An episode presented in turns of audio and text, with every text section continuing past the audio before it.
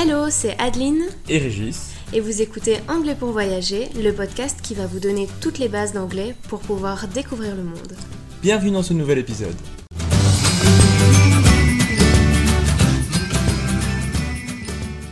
Bonjour et bienvenue dans ce nouvel épisode. Cette semaine, on va te parler de la prononciation de la terminaison ED. Mais avant d'entrer dans le vif du sujet, on a quelques petites choses à te demander. Si tu aimes le podcast, tu peux nous mettre 5 étoiles sur Apple Podcast ou sur Spotify si tu l'utilises. Tu peux aussi venir t'abonner à notre page YouTube et à notre compte Instagram. Tous les liens sont dans la description de l'épisode. Et on aimerait savoir qui écoute notre podcast. Pour le moment, on voit surtout des stats pour nous dire que le podcast est écouté. D'ailleurs, merci beaucoup de l'écouter.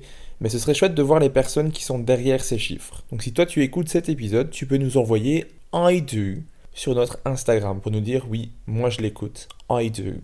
Donc tu peux nous contacter sur notre Instagram Anglais pour voyager ou sur notre page Facebook. Encore une fois, tous les liens sont dans la description de l'épisode. Allez, c'est parti pour le sujet du jour, donc la prononciation du ED. Alors cette terminaison, c'est la terminaison des verbes réguliers au simple past, qu'on appelle en français généralement le prétérit. Et c'est également la terminaison des verbes réguliers au participe passé, qu'on utilise pour conjuguer au present perfect et également à la voix passive. Donc comme tu le vois, il est important de bien le prononcer correctement pour bien se faire comprendre car on l'utilise très souvent. En classe avec mes élèves, je dis souvent que prononcer la terminaison ed ed c'est dire à tout le monde ah au fait euh, moi je parle pas anglais car cette prononciation n'existe pas. Ok, la prononciation ed pour prononcer la terminaison ed, ça n'existe pas. C'est vraiment une faute de prononciation à corriger tout de suite. Donc la terminaison ed, elle peut se prononcer de trois manières différentes en fonction du contexte. Elle peut se prononcer id, t ou d, comme un t ou comme un d. Mais comment savoir quelle prononciation utiliser? Eh bien c'est ce qu'on va apprendre aujourd'hui. Alors la terminaison ed se prononce id lorsque le radical du verbe se termine par un t ou par un d. C'est-à-dire que la dernière lettre que l'on prononce est un t ou un d. Par exemple, to want devient wanted. Wanted. To decide devient decided. Decided. To invite devient invited. La terminaison ed se prononce t, donc t, lorsque le radical du verbe se termine par une consonne sourde, c'est-à-dire f, k, p, s ou le son ch, ch ou sh généralement.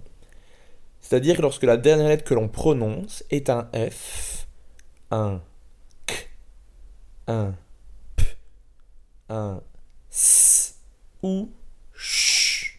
Par exemple, to stop devient stopped. To watch devient watched. To check devient checked. To miss devient missed. To laugh devient laughed. Par exemple, dans le verbe to laugh, la dernière que l'on prononce est un F. C'est pour ça que la terminaison ED va se prononcer T. Mais si vous regardez à l'écrit, laugh s'écrit L-A-U-G-H. Donc pour savoir comment on prononce la terminaison ED, il faut se baser sur la dernière que l'on prononce. Donc phonétiquement, dans to laugh, la dernière lettre que l'on prononce, c'est un F. Comme dans to stop, c'est un P. Dans to watch, c'est le son ch. Dans check, c'est un K. Dans miss, c'est un S. Ok? Donc c'est toujours la dernière lettre que l'on prononce. C'est vraiment important de le souligner. Et enfin, la terminaison ED se prononce D, donc comme un D, dans tous les autres cas c'est-à-dire après une consonne sonore, une voyelle, une diphtongue ou une triphtongue. Mais c'est plus simple de retenir dans tous les autres cas. To move devient moved.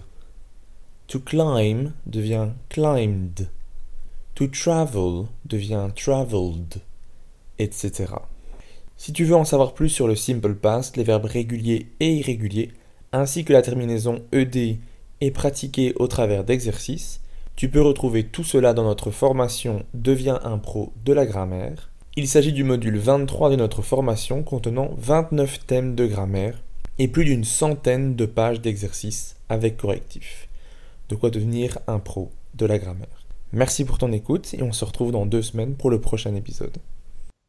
Merci d'avoir écouté cet épisode. Afin de recevoir cette mini-leçon par écrit, inscris-toi à notre newsletter. Abonne-toi au podcast pour ne rien manquer et rejoins-nous sur Instagram. Tous les liens se trouvent dans la description de cet épisode. À la semaine prochaine. Bye.